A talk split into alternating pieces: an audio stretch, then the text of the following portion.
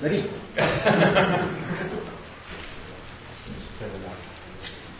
Shall I start? Yeah. Can you hear me? Yeah. Okay. I'm Sean Phillips, and this is Stuart Irwin. I'm going to be interviewing Stuart while we both draw. In theory, yeah. Okay. I'll be talking to Stuart while we both draw. We did a similar thing in Toronto last year, but Stuart was much more prepared than me. He had a slideshow, and he'd done some research, and I've done nothing. So I'm just going to... Except apparently there's work to be done. Yeah. We're going to both pencil a piece, and then about halfway through we're going to swap over and ink each other's drawings. And they're going to be auctioned afterwards for the festival. Not today, but sometime. So, and if you want to ask any questions while we're drawing, that's fine too, because I might lose concentration on talking to you a lot and get into the drawing. Well, if you've got any requests for the drawing, that'd be quite nice as well, wouldn't you like? Anybody? Any requests? Can we do requests for the drawing? Well, we thought we'd do. Well, I thought Stuart would draw Captain America because he's known for drawing Captain America, and I'll draw. I'll do something. You don't want to do that? That's what you said. Yeah, well, you can say no. No. I thought that's all. Okay, it's going to be a surprise then. Stuart's going to draw something. And I'll draw the. Well, if he didn't have something, he should have considered that. Yeah. No way. I'm not. No. It's really hard to draw women anyway without everybody watching me. So no. I'll be drawing Batman probably, or Wolverine or something like that. I'll think about it as I do it.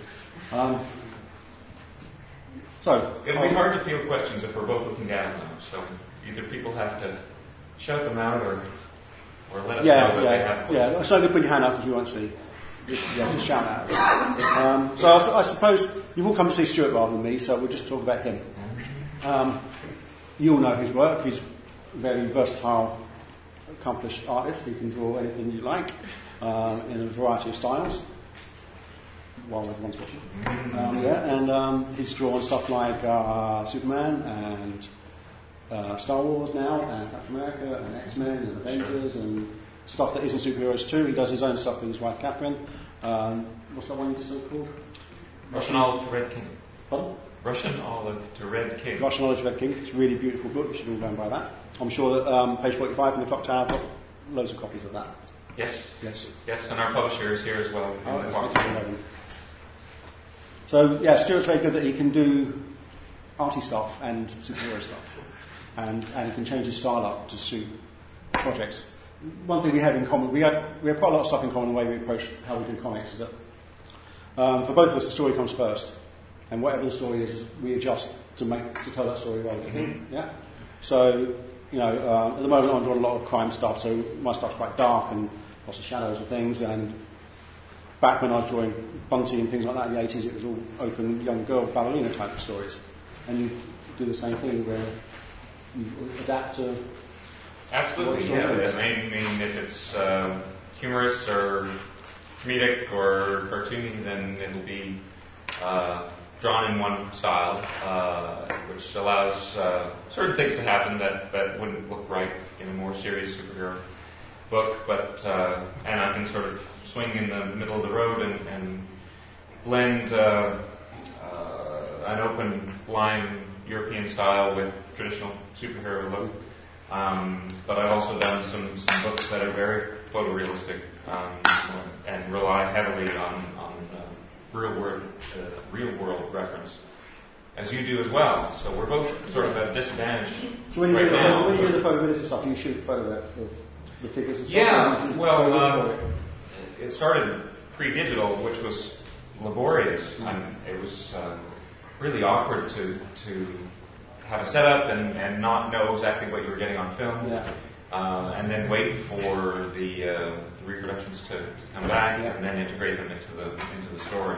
But now with digital cameras and phones and whatever, it's very instantaneous. And also, no one needs to see the photos. Yeah. When I used to shoot on film, I'd go to a 1-hour processing shop, and then they'd hand them over to me an hour later, and I'd have to try and explain that I'm not really weird.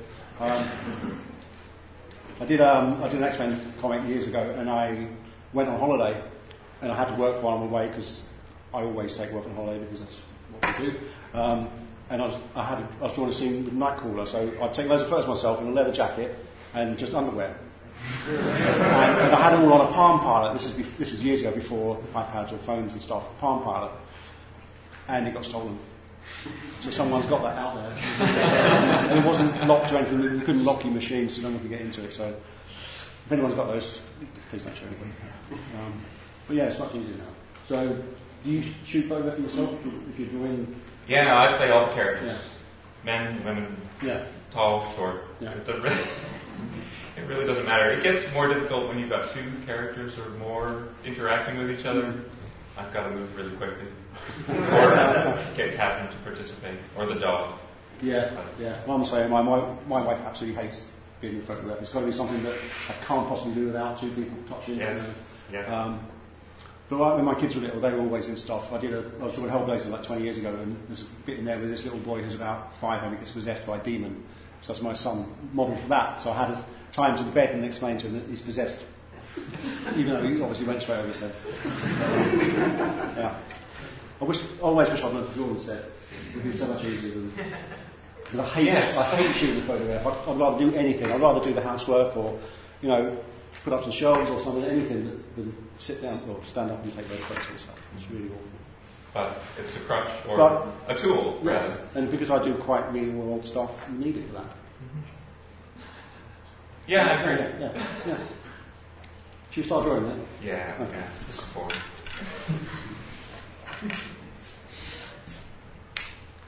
It just happens, right? We just start. Yeah.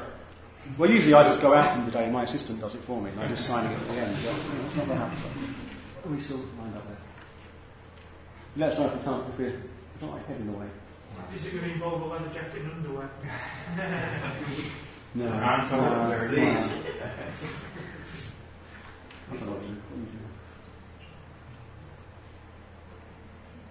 What are you drawing, Stuart? What I said I would draw. We'll see. How we get to the room and half, it'll be like you to tell what's going on. The camera's not on. Can we try and get them a bit closer off? Can we flip forward a little bit and tilt it? Then it's not as much.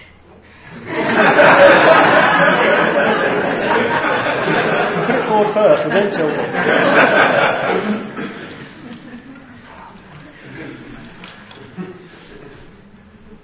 Stuart, when you say you have photo reference to hand, like now you're doing Star Wars, do you kind of have a lot of cast pictures? Yeah. Well, fortunately, there's a lot. There's a lot of documentation. And not only in printed form, but online, people are always coming up with, it seems like an endless supply of behind-the-scenes photos of the cast. So I'm grateful for that, but I'm also studying screen captures of individual stills from the film. Do you get stuff supplied by Disney that... apparently there's an archive that is available to us, but only by request, so you have to know well ahead of time and work on their schedule, so it might not be available for a week or more. And I haven't yet had that leisure to... I basically decide what I'm going to draw on the morning of the day I'm going to draw. Yeah. So you don't draw an issue in sequence, then you choose a page. I do. I learned that lesson from Mike Carlin on the Superman books years ago, and but that was when the Superman books were structured in such a way that the 4 or 5 different titles featuring the character were all interlinked. Yeah. So one came out one week after the other. So the whole month had every week full of a Superman story. So it was required not only that. The writer and the inker and the colorist and so on that I worked with directly knew what I was up to, but all the creative teams on the other 4 or 5 titles also knew. So it was much easier for everybody to work starting on page 1 and ending on page 20 or 22. So when you're doing stuff like that, if there's any new stuff that needs to be designed, is it just whoever's takes priority? Sequence. If it... whoever's issue that character or environment or setting or whatever would take place in first would have priority, Mm-hmm. And then the rest of the people would follow. But if something was... if such and such character would appear in the following week's issue, it would be a priority to design that character front and back. And then make that available before the actual drawing would even start.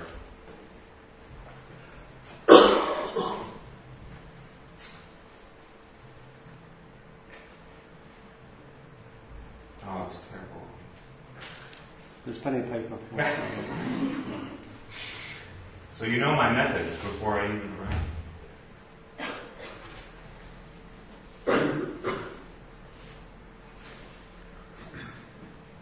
You find that you get used to not only the tools that you're used to working with, but the situation, your studio, and having, you know, your books that you refer to and all the materials that you're used to. Yeah. It becomes much more difficult to not only to be drawing in a public situation, but anywhere you're not used to doing it.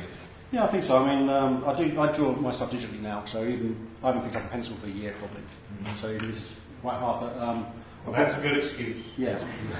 Once you see me pick up a pen, that's even worse then. But so I draw on a Cintiq, and I thought by myself, which is in my studio, plugged into my computer, and it sits there all the time. But I thought it would be quite nice to have a portable Cintiq, so I could go and lay on the sofa and draw. And I did try that one day. It wasn't drawing comics, I was doing the DVD cover. And I was having a window fit in my studio, so I couldn't be in there that day anyway. But laying on the sofa trying to draw isn't really the way to do it. You know, you can get anything done. There was, you know, well, there's a TV there for starters. There's, you know, you can see daylight, so you think, oh God, I wish I was outside rather than sitting and drawing. So no, I think you do need your environment set up. I mean, the studio I've got now is taking. I've been in that house nearly 10 years, and it's taken me 10 years to get it just how I want it. I like having all my stuff around me, all my books, original art on the walls, you know, to inspire me and stuff like that. It's all part of the process. I think. That's a terrible drawing, sorry. In the good old days, people do quite loose pencils in American comics, and then hopefully you get a really talented inker who comes in and saves it. So that's what I wanted to draw. I'm just sorry about Stuart's. Nowadays, people tend to pencil extremely tightly, and everything, every mark that's made in pencil is just reproduced in ink. You work out that Stuart, your pencils are pretty tight on it.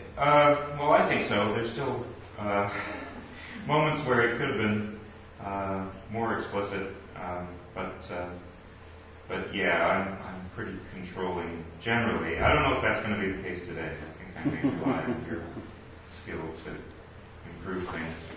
Should you prefer if you ink yourself or? I almost never inked myself. Yeah, but you do only one project that I've done with Catherine. Yeah. Just because more personal and I think more idiosyncratic as a result. So and it's obviously less expensive to not hire somebody else to participate in the story. Mm-hmm. And, you know, it doesn't sell. But you're precious about your stuff that you don't mind. You don't mind someone else coming along. And well, I've just sort of gotten used to it. Yes. You know, from almost the beginning in the early '90s when I first started working for DC and then for Marvel,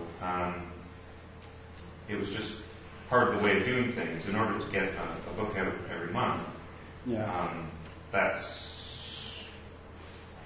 what I got used to. Now you were working for Vertigo around the same time, but you were always thinking your own stuff. Yeah, that's because I started off doing UK comics, where even before the 2000AD stuff, when I was doing the girls' comics, everybody, you did the whole thing yourself. You didn't have it, there wasn't the division of labour like there are in American comics. So I just got used to that, and it's very hard to give up that control, I find. I don't. When I have had inkers before, it's always been someone extremely overpowering. I've had Bill Sienkiewicz and Kent Williams ink me before. And I really want to work with them because, well, I love their work, but I thought they'd make me look totally different to how I'd do it. I want to be surprised when I see the finished pages. I don't want... Because if they try to mimic what I'd do, I'd only be disappointed, because you wonder if I may, whereas I don't want it to about me really if I've got someone like that. I had an opportunity to work with Kevin Nolan and, on a pinup for DC, and I was really hoping for that sort of situation. Yeah. And to my disappointment, he decided to ink it straight, so almost identical to how I penciled it. And I never did speak to him about it, but I asked the editor the question why that was, and he said, Kevin said, there was nothing wrong with it. So we did the same thing on that Aliens book they did. Yes. Years ago, yes, I think it was. Mike was quite disappointed. He came back looking like he'd done it because Nolan didn't really change anything. But I'm hoping for someone to come along and make it look better. Stuart, it's all different. You obviously tailored your pencil and your style according to the story that you're telling very much. Yes. And you change that up a lot. But do you find yourself tailoring your pencils to suit a certain inker? Do the inkers have that effect on you, or do you? For the most part, when I'm inked by someone else, it's always the same person. For the last 15, 20 years, it's always been Wade Munker here, so I sort of know what to expect, and he knows what to expect, although when I do decide to change styles, I feel obligated to warn him beforehand. And he doesn't always catch on right away. Obviously, we're two different people, we live in two different countries, we're in different time zones, any excuse, but he... Do you collaborate, or do you, is it just now a, like a silent relationship? Well, we converse, but there really usually isn't much to say. I have the utmost faith in his ability to do what he does much better than I could. So I'm perfectly happy to let him make any changes that are required. They're his promise, so I don't try to step on his toes, unless he inks a mouth closed when I thought it was open, or eyes closed when I thought they were open, or tries to make it a scene at nighttime instead of the day. You never ink any little details yourself before he gets his hand? No, although I understand that's pretty common among people, especially on close up. Big panel of a close-up on the face, for instance. I think people take more of a careful approach with something like that. About it, but again, it's a matter of trust, and it's also a matter of time that's available to me. You guys always hired. I mean, you've worked on different publishers, like you say, but all together, all so. Do you come as an automatic team, and how does that work? That's the way it's worked out so far.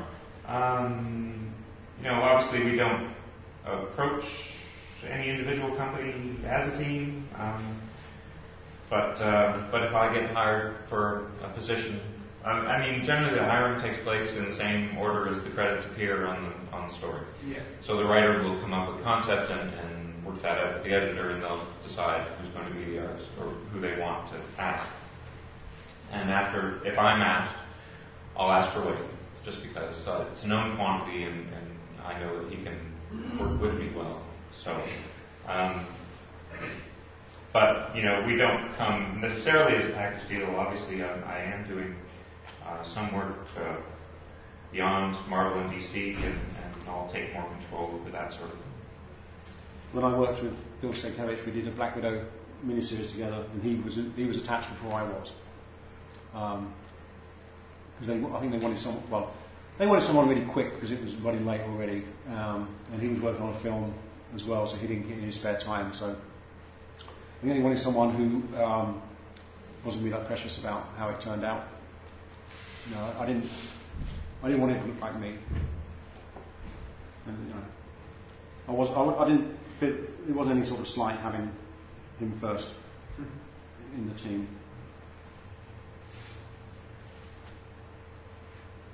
Stuart, when it comes to laying out your books, do you go sequentially page to page, or do you go for specific panels in the book? Where do you usually start?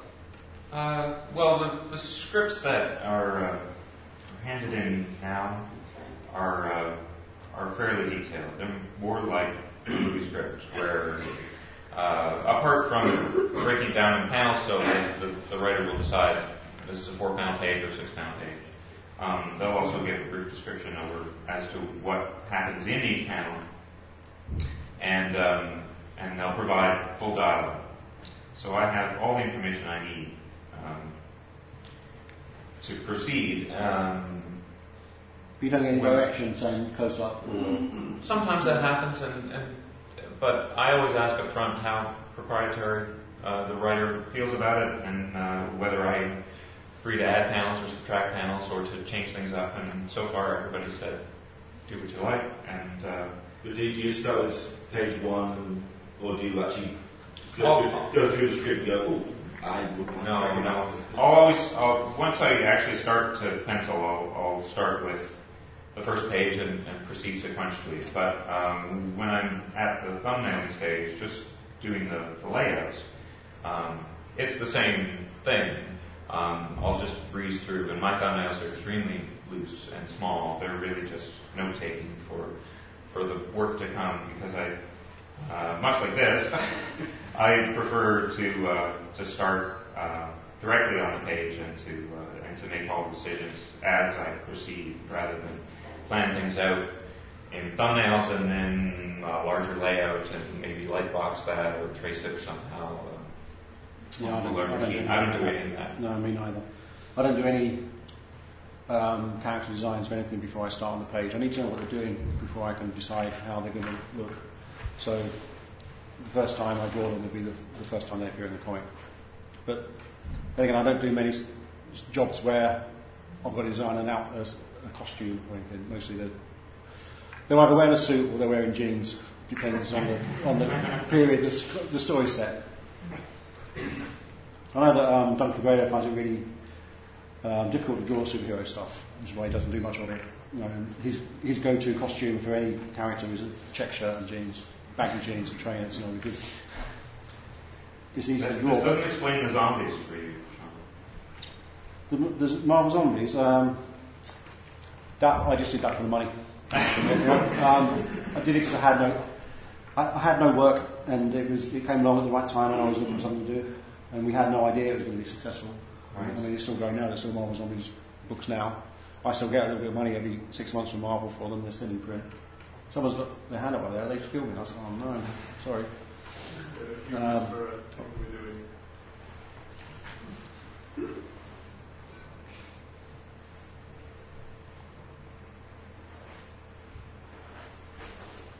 So is there much difference to working on something like Star Wars, where you've got another layer of approvals to go through, or isn't there such a thing?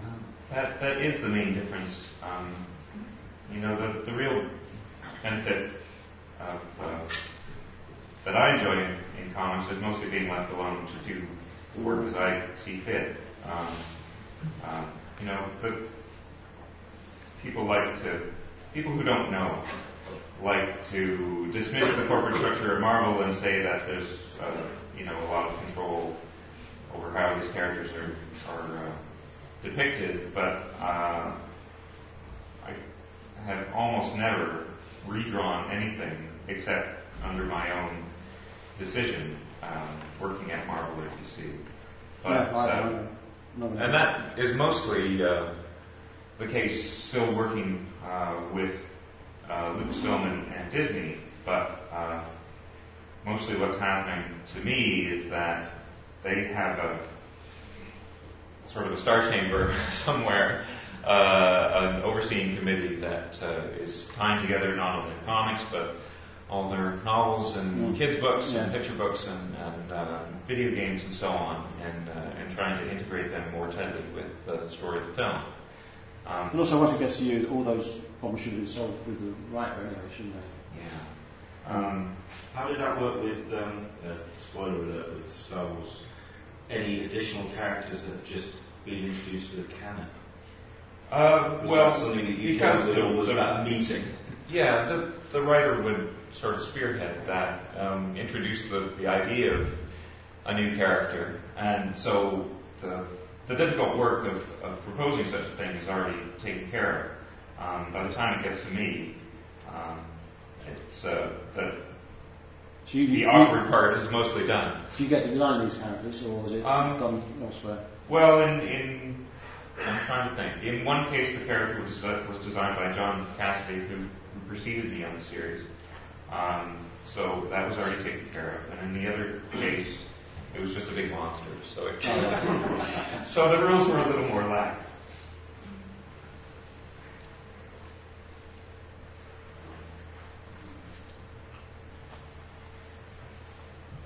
I have no idea what you're going to do with this. Anything. I'm just going to quietly sit it in my bag and just look after that before I touch it. It's a long time since I've drawn a superhero.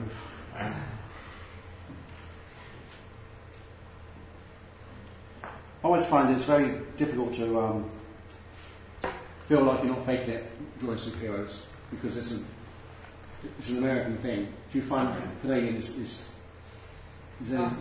removed from it, or do you find it? I know what you mean, but the situation is much different, because the comic industry as a reader when I was young mostly consisted, or almost entirely consisted of American comics, and they would be all different genres. They would be, funny animals and Archie comics and. Harvey books like Richie Rich and Casper the Ghost and so on. So, but all of those were American creations. So those are the stories that I know, and those are the ones that I grew up with. So they feel like my stories. Yeah. I grew up reading just Marvel stuff. Right. But it still doesn't feel like I should be allowed to do that stuff. I know what you mean, but I don't think.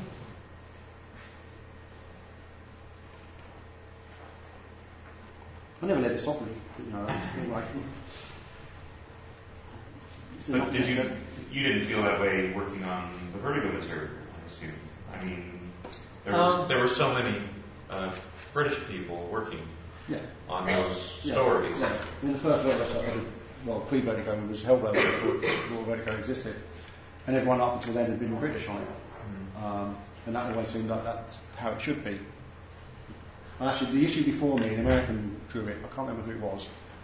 But it was set in London, and they just got everything wrong. The policemen were wearing, Victorian policeman Bobby outfits. It was Bobby. All the buildings were, Tudor. They did a bit where the tube went to Peckham, whereas the tube doesn't go to Peckham in London. And that really bugged me, because I found that, but that's not difficult to find that stuff now. Even before the internet, it was still quite easy to research this stuff. It just seemed quite lazy to me that they didn't. No one cared enough to try and get it right.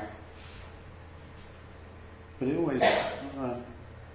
most of the Vertigo stuff I did was new stuff, so there wasn't anything to follow. Mm. And also, they wanted a British sensibility on it. Yes. There wasn't many people that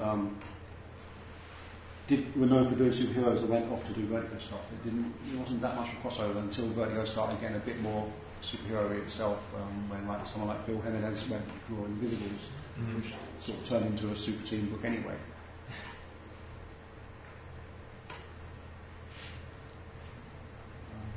I mean, it took me years to get offered any superhero work. So you did feel like you were being pigeonholed into one type of... Yeah, totally, yeah. I mean, I didn't mind that. I mean, I didn't necessarily want to go and draw any superheroes, I just didn't think I'd be very good at it. So I was quite happy doing the stuff I did, and I only got to do it because Archie Goodwin, who was the best editor who's probably ever been in comics, was over in the UK, and I stood behind him in a breakfast queue in a hotel, and we got talking. He said, "Oh, if you ever want to draw Batman, just let me know." So, and I was in the middle of drawing something for a big project anyway, and I managed to get it put back a few months, and just rang him up and said, "Right, I'm ready. Give me some Batman to do." And he did. He meant what he said. But so I never actually went looking for it. If he hadn't been there, I probably still wouldn't have drawn superhero stuff. And so often in this business, because it's not, there aren't very many people in it, the population of creators is quite small. It really depends on personal relationships, a lot of the opportunities that we get, or don't get, as it were. Stuart, what's the favorite of your mainstream work that you've done? Oh, well, I think the typical answer is like trying to choose between your children. There are different things that I like for different reasons. Once I sort of felt pigeonholed myself heading into at the end of the 1990s, and I really wanted to do some different things.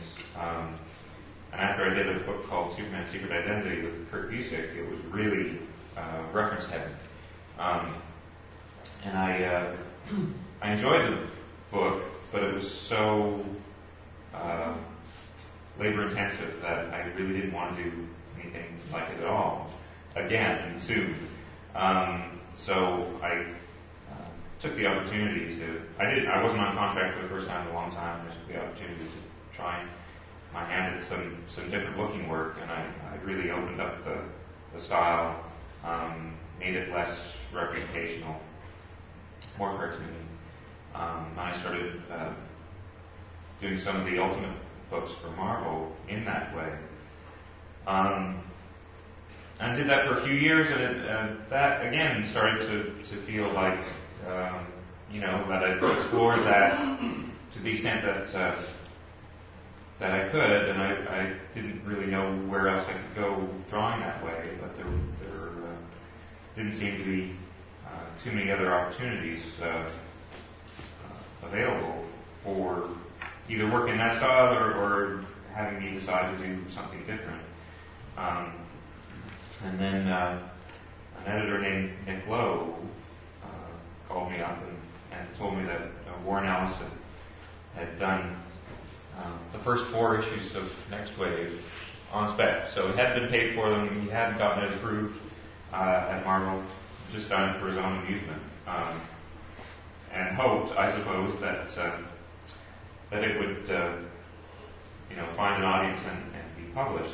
And then Nick asked me if I wanted to do that, and it was really a breath of fresh air. I felt like I'd been drawing superheroes for ages, and I guess I had at that point at least 15 years. And this is a way to, keep getting the kind of paycheck I was enjoying at Marvel, but to a different kind of story altogether. So really those 2 projects in the mainstream sort of represent 2 completely different ways of working and 2 completely different styles of story. But it didn't happen that far apart for me, but that was sort of a period where I felt like I was free to choose different styles as they most suited the story, and I hadn't sort of become calcified and fixed into one way of working. So Next Wave and Secret Identity. It's quite rare to get an editor who wants you to try something different. They want to know what you're going to get. They don't want any nasty surprises, so you tend to get offered stuff similar to what you've just done. It's very easy to get stuck with a certain type of thing.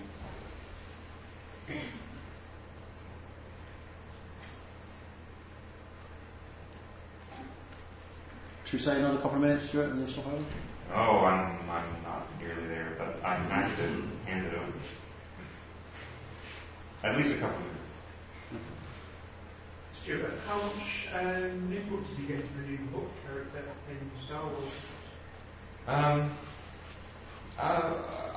I'm sort of really relying on Jason Aaron to deal with all the detailing and dealing with Lucasfilm. I have decided to take a back seat, and I'm just enjoying sort of being along for the ride. You got your invite to the premiere yet? No, but I did actually make a request and said if there are tickets available, I'm very interested. And then when that request was ignored, in a longer email, I made sure to make it again. But no one said anything. You got any insight then into the... well, you know, obviously I'm not going to ask you. Yeah. No, it's one of those, I could tell you, but I'd have to kill you. So. Yeah. No, I really don't know. And in fact, I mentioned this story group at Lucasfilm that oversees all the comics that Marvel's doing, as well as the other media that Lucasfilm is involved in. And they're trying to integrate these things to each other, and also with the films. And they're telling us that we need to make certain changes in our story that don't seem to make much difference as to the way that things unfold that way, one way or the other. But they have larger repercussions in these other media. So we're not being told what they are.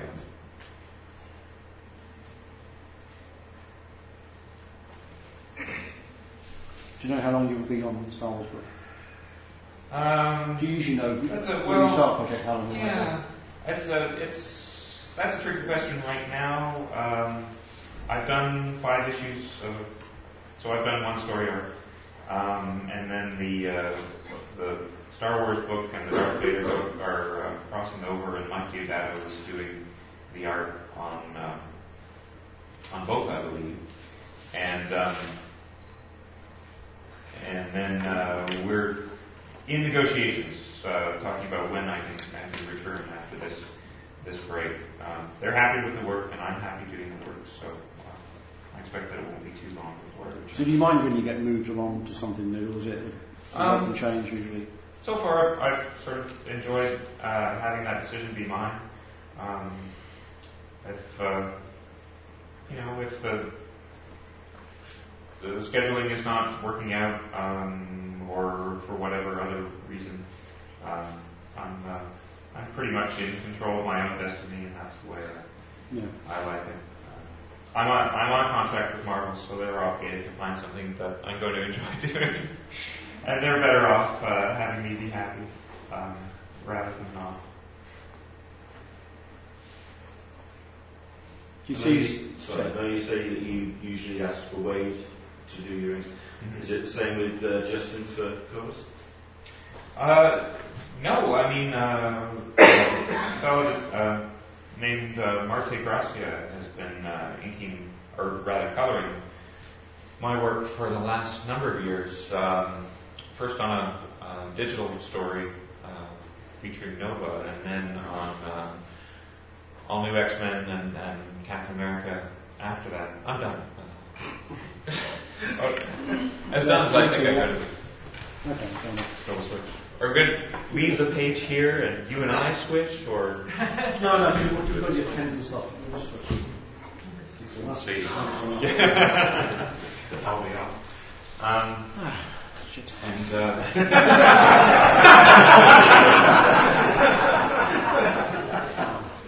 no pressure. See, obviously I'm at a disadvantage because Stuart is used to having someone else thinking.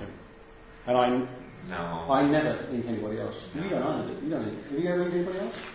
No, never. Okay, we're going to be really bad at this. Or it'll be brilliant. Yeah. One or the other. But you're not working with the set of tools that you're used to in either. No. That's our excuse. You should be fine. I had to go and buy some pens because I used all my pens up this morning sketching in the museum. So. I had to go down the art shop and get what they had, so we'll see. So you've got no set, when you do your own stuff a lot, so do you have a set way of doing stuff? Do you use one tool first and then another one, or do you sort of chop and change all the way through? It's been different every time. On the book, moving pictures that Catherine and I did, it was all done half normal size, so I guess that's about 6 by 10 or something. Yeah. Is that bigger than printed size, though, is it? Or that it's still bigger than the printed size, and the intention was that it would be a very discreet object, something that you can hide away, mm-hmm. Like a journal. And the drawing style that I chose for that was very spare. So the tools required were pretty simple. I think basically I have the equivalent of the tools with me today. They were just markers and basic sketching tools. Again, it sort of had that immediacy where this would be kind of a humble object. And then the book that we just did this year, Russian Olive to Red King, that was penciled traditionally, analog. Mm-hmm. It was pencil and paper, but the actual pencils were quite loose because I wanted one of the problems that I had with moving pictures was that when the book was all done, it was all done in sort of spare time. So I'd be working on a Marvel project during the weekdays, Monday to Friday, and then Saturday and Sunday, or maybe just Sunday, I was working on moving pictures. So, and I had done it in a completely different style than I had chosen for the Marvel work. But the part of the decision to work in that style was that it would be easier for me to sort of pick it up after having worked in a more conventional superhero way during the week. But it really didn't work out that way, and I was very unhappy with the results once I saw it all together. And it took a long time to produce as well. So when it got close to being time to do this, to prepare the story for publication, I decided that I would really have to go over every page and look at it, because the way that I've been doing it had separated the action drawing one page from another by amount of time as well as space. And when those pages get put next to each other, it's a different experience. So I really wanted the book to have more consistency. So when you're working on a Marvel monthly book, do you just cut lots off? What do you... Is the first go the one that... Oh... Sees print? Yeah. you haven't got the luxury of the time to read your page, if you don't like it. Yeah, no. I mean, Catherine will vouch for the amount of hair pulling and teeth gnashing that goes on in the studio. So there are certain days where it just doesn't start out right, and I can't live with thinking that the results are going to be published. So there's a lot of self-editing that goes along, and Russian Olive to Red King, I was just telling Brian Hitch that it was drawn entirely on the backs of self-rejected pages for Marvel. So, and that book's over 150 pages. So there's a lot of self-editing that goes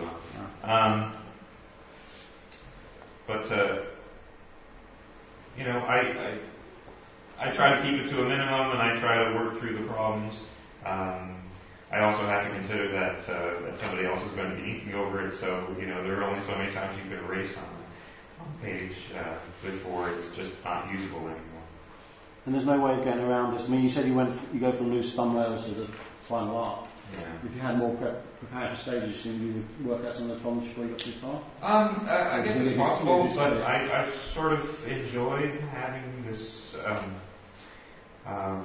this kind of energetic quality to the work that I haven't been able to reproduce when I have done more complete preparatory work.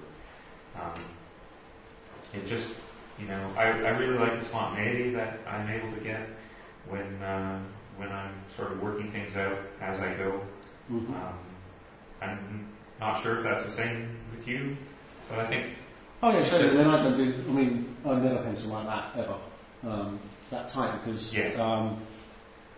If I'm drawing, if I know I'm going to ink it myself, the head is usually just an oval with a couple of crosshairs and guidelines showing where the lines go, and everything else is done in the ink. I have got the advantage of the fact that I've got some photograph in front of me that I'm looking at while I draw, but even when I haven't got to do any photograph, like when I did Marvel Zombies, there wasn't much photograph in that, but that was still as loose in the pencil stage, because I want to do it, because I draw in the ink rather than ink for drawing. Mm-hmm. And it's always been like that. I think that's because, like I said before, that's the way it's always been in British comics, where you do the whole thing. And to pencil something really tight and then just go over the top of it again, and it just seems like a total waste of time. For the same person to do both jobs, if it's two people, that's fine.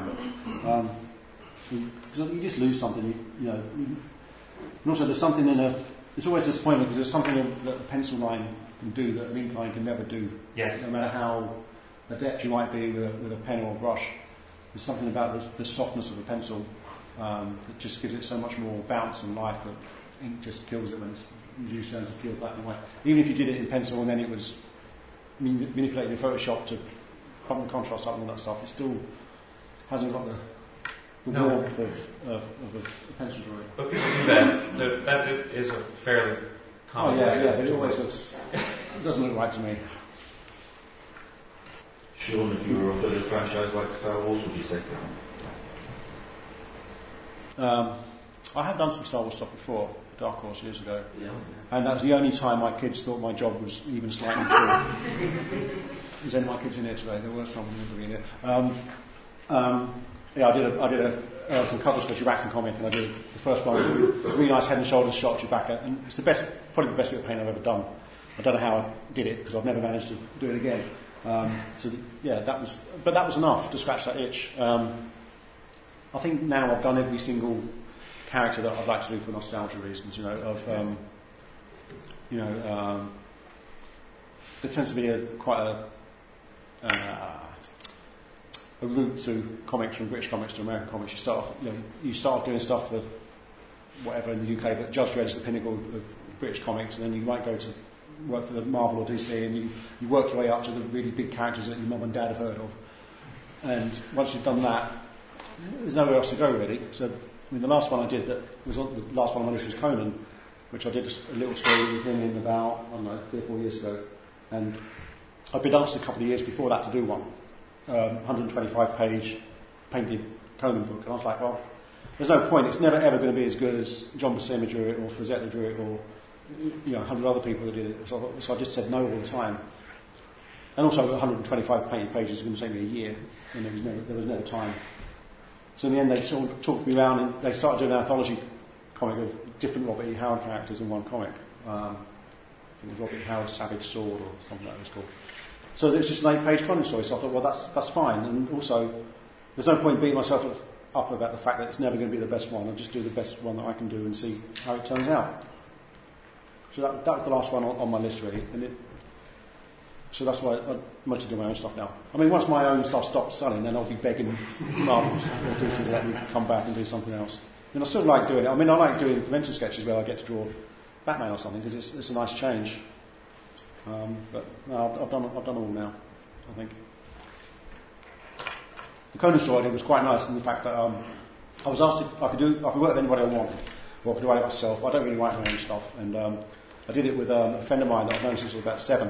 And when we were kids, we used to make comics starring ourselves, or do film parodies or book parodies, or whatever. So we do, and we started just before Star Wars came out, we started the first one. So we did a story with us as the Star Wars characters, and then we did loads more. And then he went off and got a proper job, and I carried on doing this. And whenever the opportunities come along for me to do a little project where I can write it myself or choose whoever, I usually choose my friend Peter, and he's a massive, massive Conan fan. He knows absolutely everything about it, so he was the perfect one to do it. But I did have criteria where I said, right, I've just been drawing, I've probably done like a year's worth of Criminal or something like that, I think, at the time. So cars and buildings and modern stuff, guns, which I really hate drawing.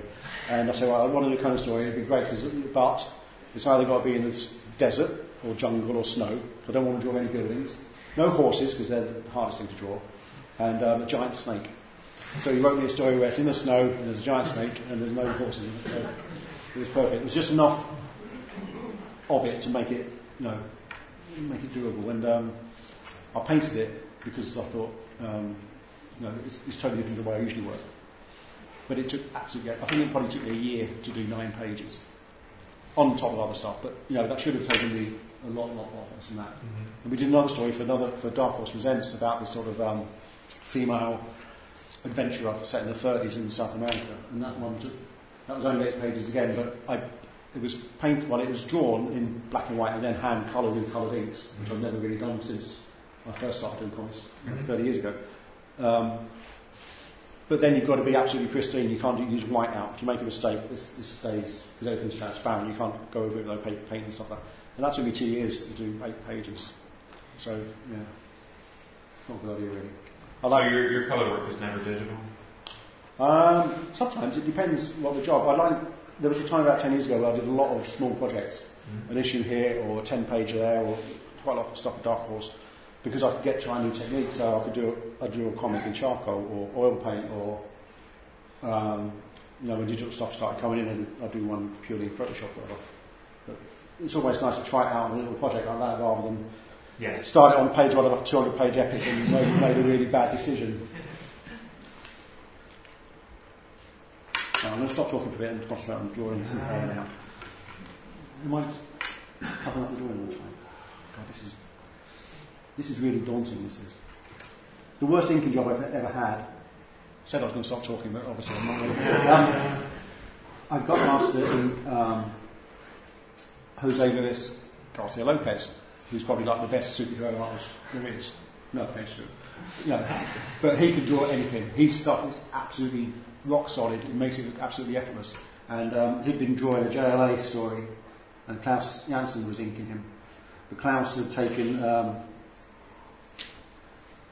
an exclusive deal with Marvel, so he halfway through this project, so he couldn't finish it off.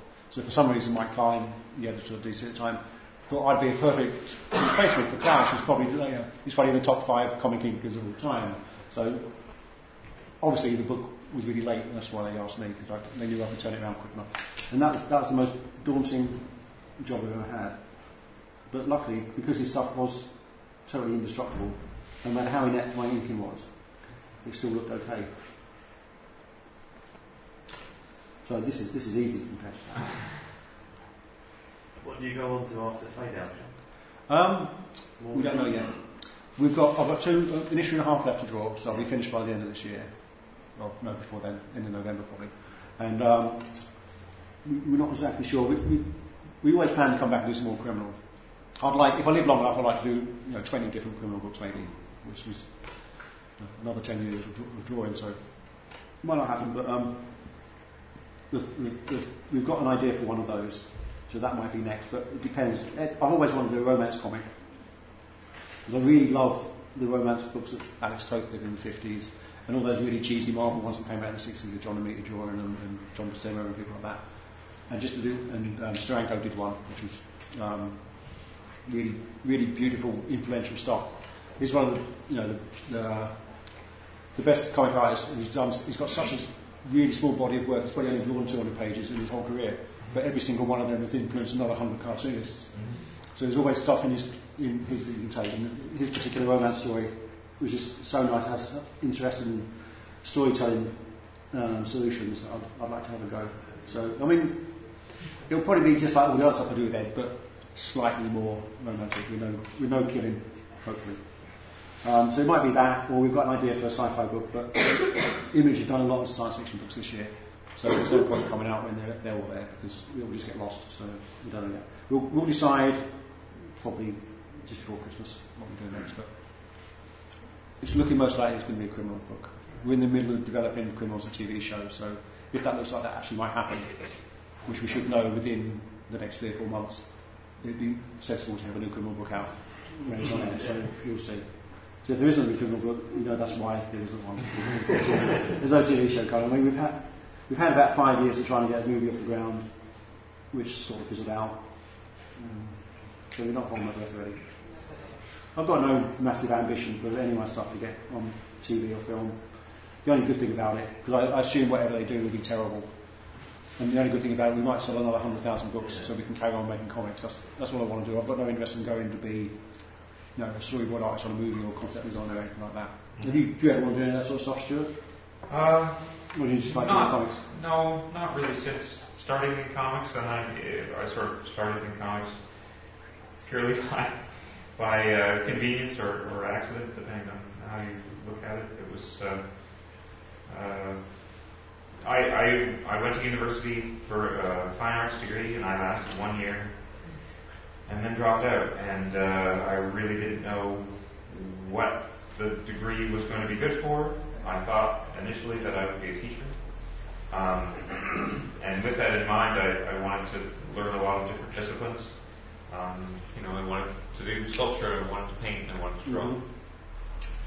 But it wasn't that kind of school, and they really wanted to, they didn't want to graduate teachers, they wanted to graduate artists, which is fair.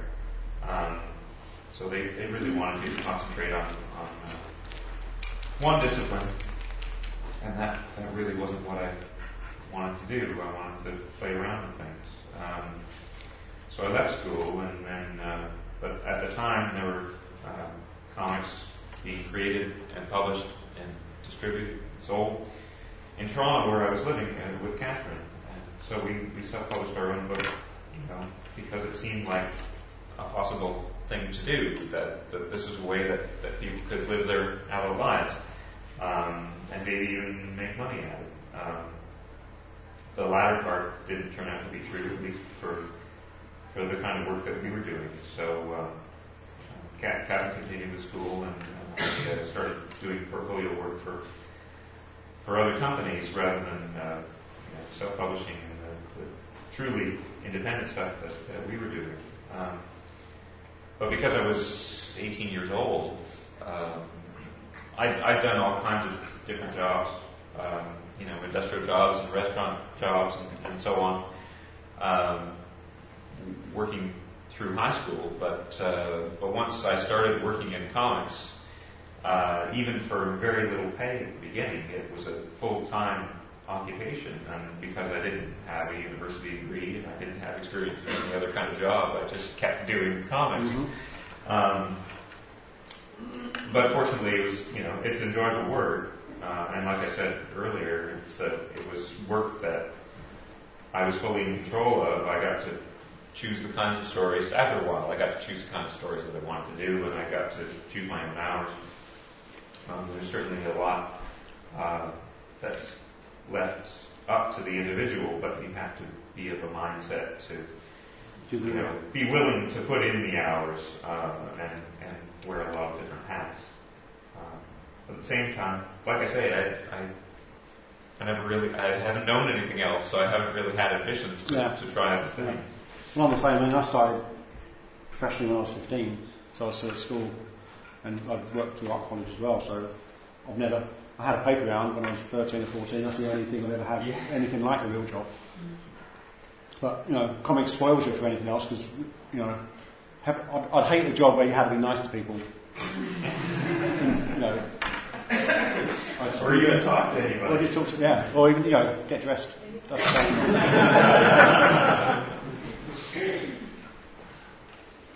We're talking about that underwear incident. Yeah. So we've done an hour now. If anybody wants to go, they're welcome to, but I think we're going to be drawing for a little while longer. Do you think so, Stuart? I see. 15, 20 minutes. Okay. We won't be offended if you think. If you've got something else you need to be at. No? Good. Well, I read that. Julie, the organiser, says, oh no, that's a mistake. Thank God for that. I'm going to talk for a whole hour and a half. I don't think that will be a problem. Well, I sit on my room at home drawing all the time, not talking to anybody, so I save it all up for the weekends like this. Now, it's really interesting stuff with ink, because it's loose, but I think I can sort of tell what you want. Yes. Well, I would say the same thing is happening over here. The other inking job that I did, around about the time I did the Garcia Lopez one, I inked another JLA story with Rick Leonardi. Mm-hmm. And his stuff is it's not tight in the way that I just traced the lines, but all the information was there. I knew exactly, because when I was inconclusive because I wasn't quite sure what he wanted, because when he inks himself in quite a...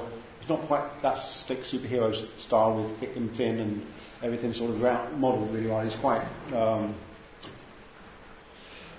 natural looking than that. So I found it a bit confusing about how to approach his stuff, but the Leonardi stuff, I knew exactly what he wanted.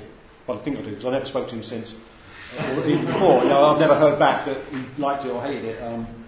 But in my head, I thought, this is exactly what he means. So I found that one quite interesting. And it's very similar doing this. I think it's probably because I've seen so much of your work, Stuart, that... what I gave you is much, much looser than what I've seen normally. Your pencil stuff before, but do you find you can take shortcuts and leave stuff to Wade then, because he's done it so much already? Sometimes I do, and sometimes it works, and sometimes I do, and sometimes I'm unsatisfied, and I end up being not as satisfied with what he chose, but with myself, just because I feel like I didn't provide the information that was required. Is this dissatisfaction? Does that come in when you see the finished art? Do you have an opportunity to go back and fix stuff? Digital really makes that available to you in a way that that wasn't, pre-1993, where you could work remotely. You send all your work by courier. You don't have to be near the Marvel offices to work for Marvel, and you don't have to be near your collaborators to work with them. So everything's just sent all over the world now, and even then. But I guess about 6 years ago, I don't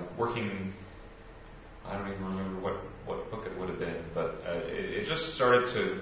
It may have been actually with Next Wave, where it just so happened that everybody was looped into an email conversation from the beginning. So... The script would be done, and it would be available to everybody on the team. Mm-hmm. And then the pencils would start to be completed, and I would send in an email to everybody on the art team, as well as Warren and Nick, the editor. And so that if there were notes from anybody involved, or suggestions, or comments, then everybody had a say, or the chance to say something about it.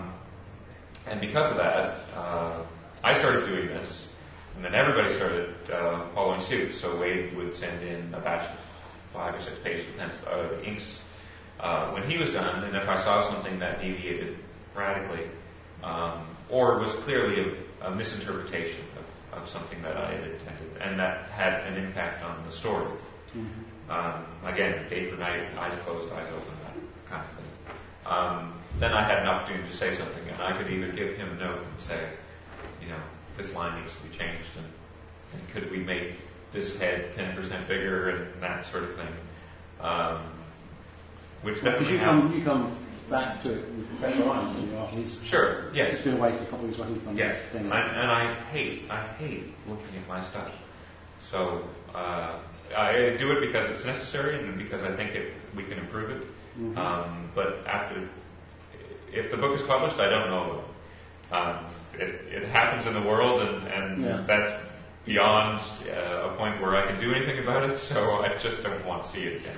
But while we have the opportunity to say something, I do want to get my hand in and say, "Can we fix this?" And if Wade can't do it himself for whatever reason, he can send me a full resolution file by email. I'll do the touch-ups in Photoshop or even on paper and scan it and reintegrate it and then send it back. And it only takes an hour, which is just wasn't possible 10 years ago. Yeah. I much preferred things back, say, 20 years ago when I was drawing Hellblazer, but before things got collected. I mean, it took 20 years for my Hellblazer stuff to get collected anyway, but... It was because you'd finish an issue, it'd always be a crushing disappointment. But next month, another one replaces it, and the previous one's been forgotten. But now everything just hangs around forever. I sign stuff all the time that I've drawn 20 years ago that makes me cringe, but it's still out there, and so you never let it go. Wow. It's always much better in your head than it is on the paper. Yeah. But I also know that we tend to look at the work and just see the mistakes. And, you know, if somebody is reading the book and caught up in the story, they're not seeing all the same things that we are. Frank Cho told me a story about being really angry that a drawing he'd done had been, he'd submitted it and it was done, and it had been flopped in production, so it was right was left and left was right. And this is something that artists do as a way of correcting things that aren't visible to you after you spend a lot of time looking at a drawing. If you flip it over or look at it in mirror image or look through the back of it through a strong light, then you tend to see things that pass by you while you're working on it. It looks like a different drawing, so your eye goes to things that look like mistakes. So for him, this happened, and it happened during publication. And he was sort of crushed by how... Because he could see the mistakes. Yeah, but at the same time, it was exactly the same drawing. Mm-hmm. They hadn't changed it. They hadn't altered it or given someone three eyes or something like that. It was precisely the same. It's just that the things that he would have corrected, given the chance, were brought to him more clearly than if he'd been able to see it prior to. So we're a self-critical lot, I guess, is what it is. Most of us. I'm sure there's some people that think their stuff is just amazing and can't be improved. I don't know. I'm not going to name any names, honestly. I find I'm inking this in a very real mishmash of different inking techniques that I've used in the past. I've had phases where I've done quite linear, scratchy stuff, and then I've changed to a brush, and there's a lot of dry brush, and I tend to stop one thing and then start another thing. I don't tend to mix them together, but I'm finding on this that I'm trying to mix a lot of different ways of inking together just to make it look like what I think you want it, whatever that might be. In other words, you're blaming them. No, I mean, I'm not... I don't do enough of this sort of thing to have a set way of doing it. Yes.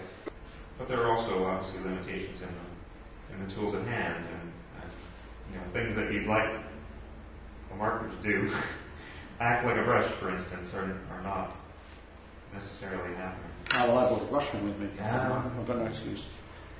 But it's not working.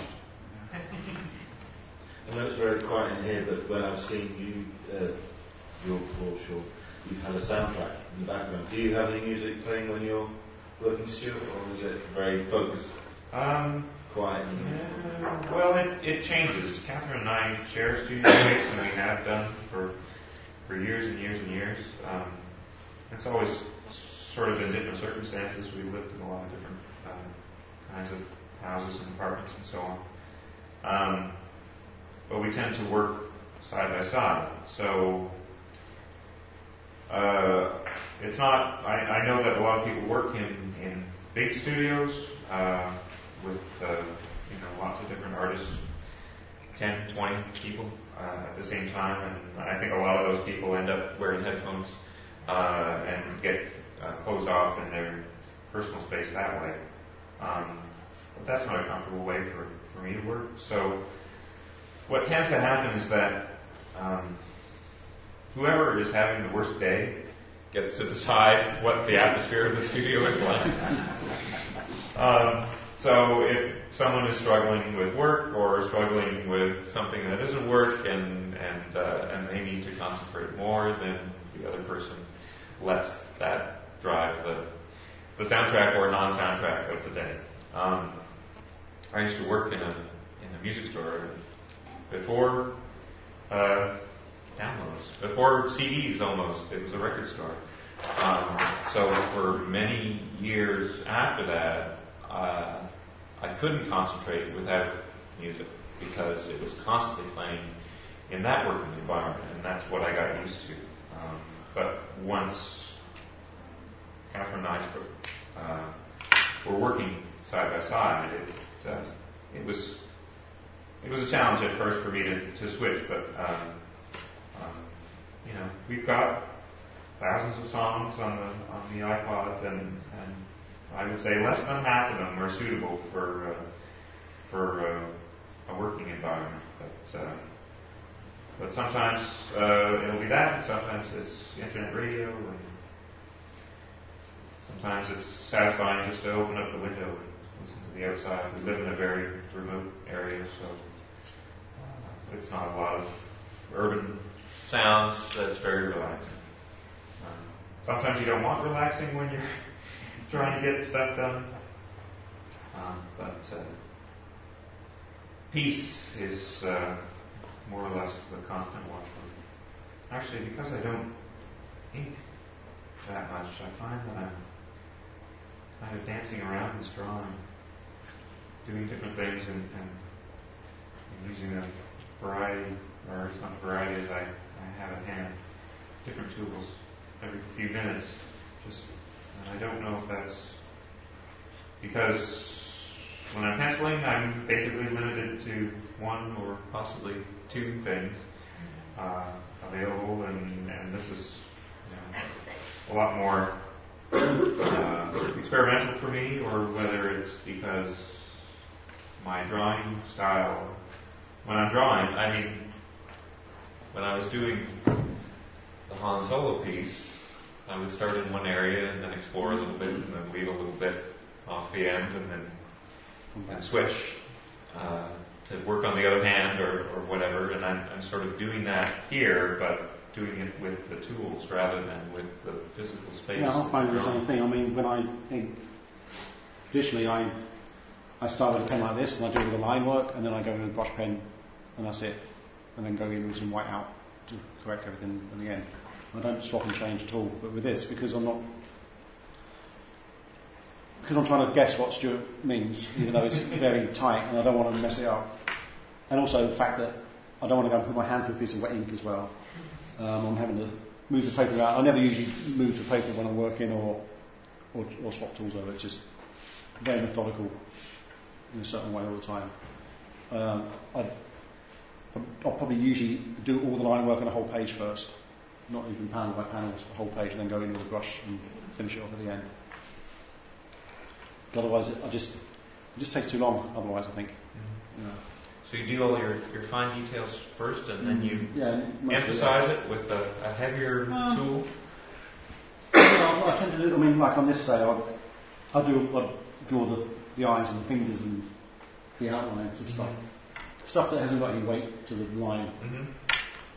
And then go in and do everything else with a brush. But a lot of those lines wouldn't get touched again. Okay. Because my stuff is mostly shadows. Yes. Lots of different, you know, the brush is just for the shadows really. I've done stuff before where I've done it the other way around and done all the heavy blacks first and then gone in and put whatever little details I need at the end. And sometimes you find you don't need those details. Everything's already there. Well, I mean, this is not really for me, like drawing fingernails and stuff, because I never usually bother with that stuff. My stuff isn't usually that detailed. This is, you know, this is a million times more detailed than I'd ever draw anything myself. I think mostly it's because I haven't got an editor and I can do what I like. I've got no one to say, no, you've got to do that again. And my self-censoring button, or self-critical button, doesn't work anymore.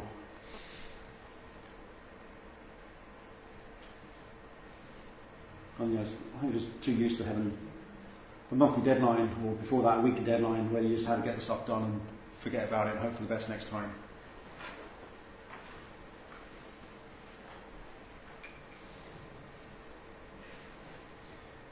But do you keep, now that you're doing almost entirely creator-owned work with a self-imposed schedule, yeah, do you find that you are still sticking to, you know, regular dedicated work week? I tend to work 9 till 7, maybe something like that, 5 or 6 days a week. Mm-hmm. If there's a deadline coming, I might do it. I might you know, the last week on a monthly book, I might work 80 hours that week just to make the deadline. The deadlines aren't as strict as they are in, you know, drawing a Marvel book. Sure. We can really sort of, we can, you know, be a couple of weeks late and no one really minds. There's no one to tell us that's we can't do that.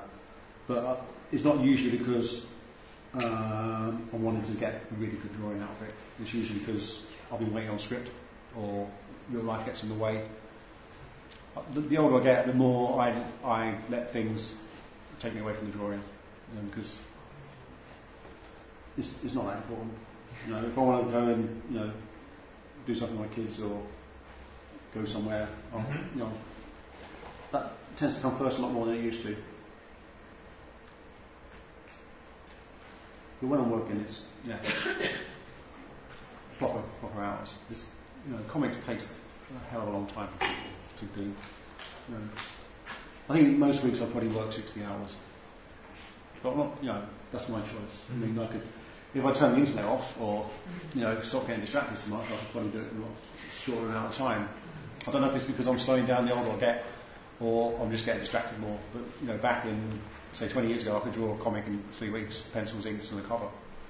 But now I can't do that. Now I'm 5 or 6 weeks. I don't know if it's because I get harder stuff to draw, or more things to draw, or just that I'm getting lazier. Well, do you also feel like you're unwilling to let substandard work go by?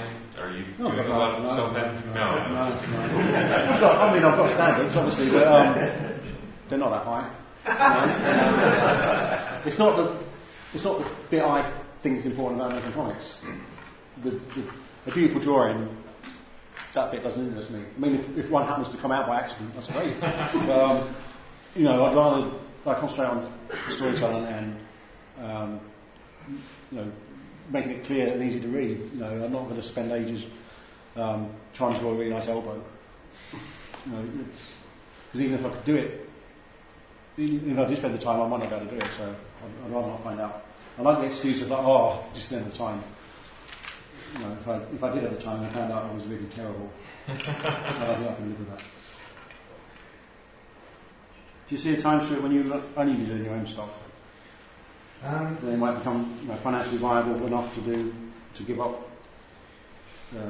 Marvel or DC or whatever you happen to be working for. I'm still enjoying the... I'm really sorry about that. The work for hire. Go away, I'm working. Sorry. That's my son. He's at a table in the clock tower today, suddenly he's in prints and stuff. So I think they must have just shot.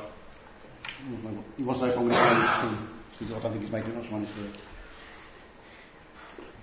My son has always had an ambition to be a comic artist until he's actually started trying to do it and found out that he can't be bothered really. He's got too much work. He's studying illustration at Manchester Uni, so he wants to be more of a general illustrator where he can just do one drawing rather than 50. You know, I can see where you might get that idea. That's a good idea. Kids today have got no staying power. How easy do you find it to draw likenesses when you're doing people like Hans Solo? It's an extraordinary struggle. You have to sort of deconstruct it until you know. I'm not sure that I know yet, actually. This is Sam Solo, isn't it? Yeah.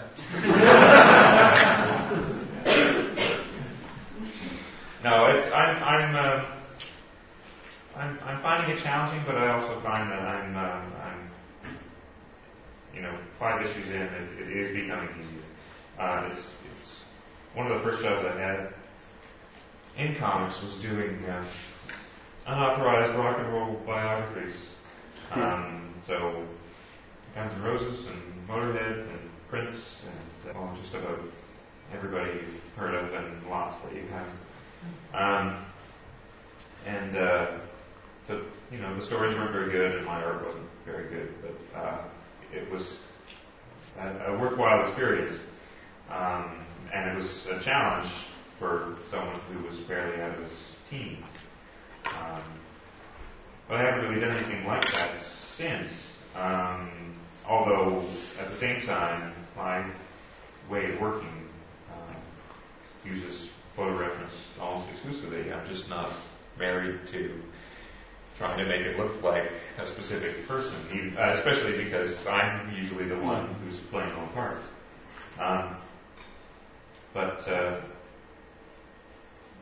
I've heard some stories about that the Lucasfilm team is very specific about what they will allow through, and I haven't had any of the bad experiences. A lot of my work has just sort of sailed through, and I guess they like it, so that's all that really matters at this point.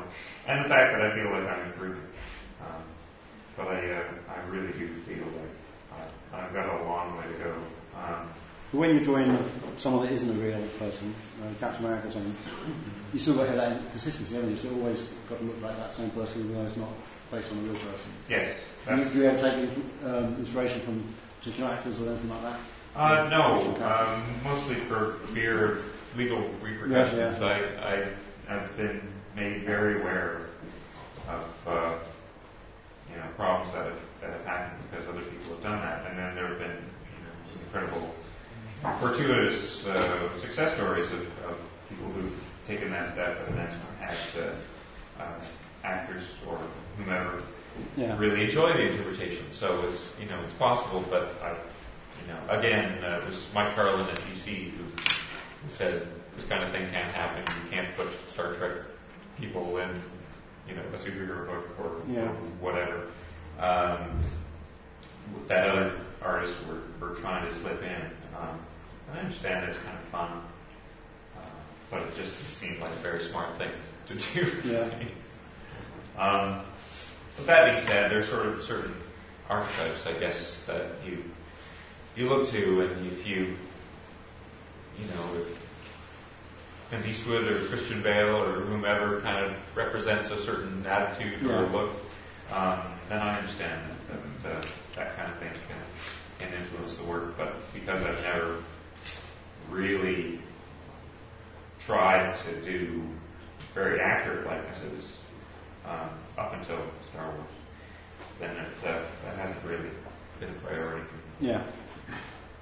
When I started doing The Fade Out, it was all based in 40s Hollywood. We had Ed would suggest actors that we might base someone on, but not enough to get sued. So there was one character in Fade Out called Dottie, who's like the PR girl. And I was researching 1940s hairstyles, and I found a blog where some girl had shown how to style her hair in these sort of these 40s style. So I used that, and I used quite a few photographs of her. And then someone showed her. I didn't ask permission, I just took these off the internet and based it. And I put glasses on the character, and it didn't look just like her, but someone showed her, and I thought, oh God, that's it, she's going to sue us, she's going to freak out, and she's like, oh God, it's awesome, I can't believe I'm in a comic. So that worked out okay, but I don't know how she's thinking about the latest issue when we read stuff about the character. In The Fade Out, if anyone doesn't know, it's a murder mystery. There's a film star, that's a film star that gets murdered, but it's covered up and made it look like a suicide. And a guy in it's trying to uncover the mystery who did it. And I've got no idea who did it. Ed always writes stuff without telling him what's going to happen. I prefer it like that. I don't want to know that in 6 months' time I've got to draw something really difficult. I'd rather not know until the time. So it's been like that since we started Criminal 10 years ago, and. So I never know now. So I've got no idea who's done it. But now it's getting really near the end. I'm on the penultimate episode. I'm thinking, it's probably him, or it could be her. But I still got no idea. So at the moment, I think it's that particular character who did it. But I don't know. I've got no idea if it was her or not. So don't you think it makes it easier or harder to draw it? Because I think if I knew it was a bad guy, I'd probably draw evil. Doesn't make any difference. Right, I'll finish. Yeah, me too.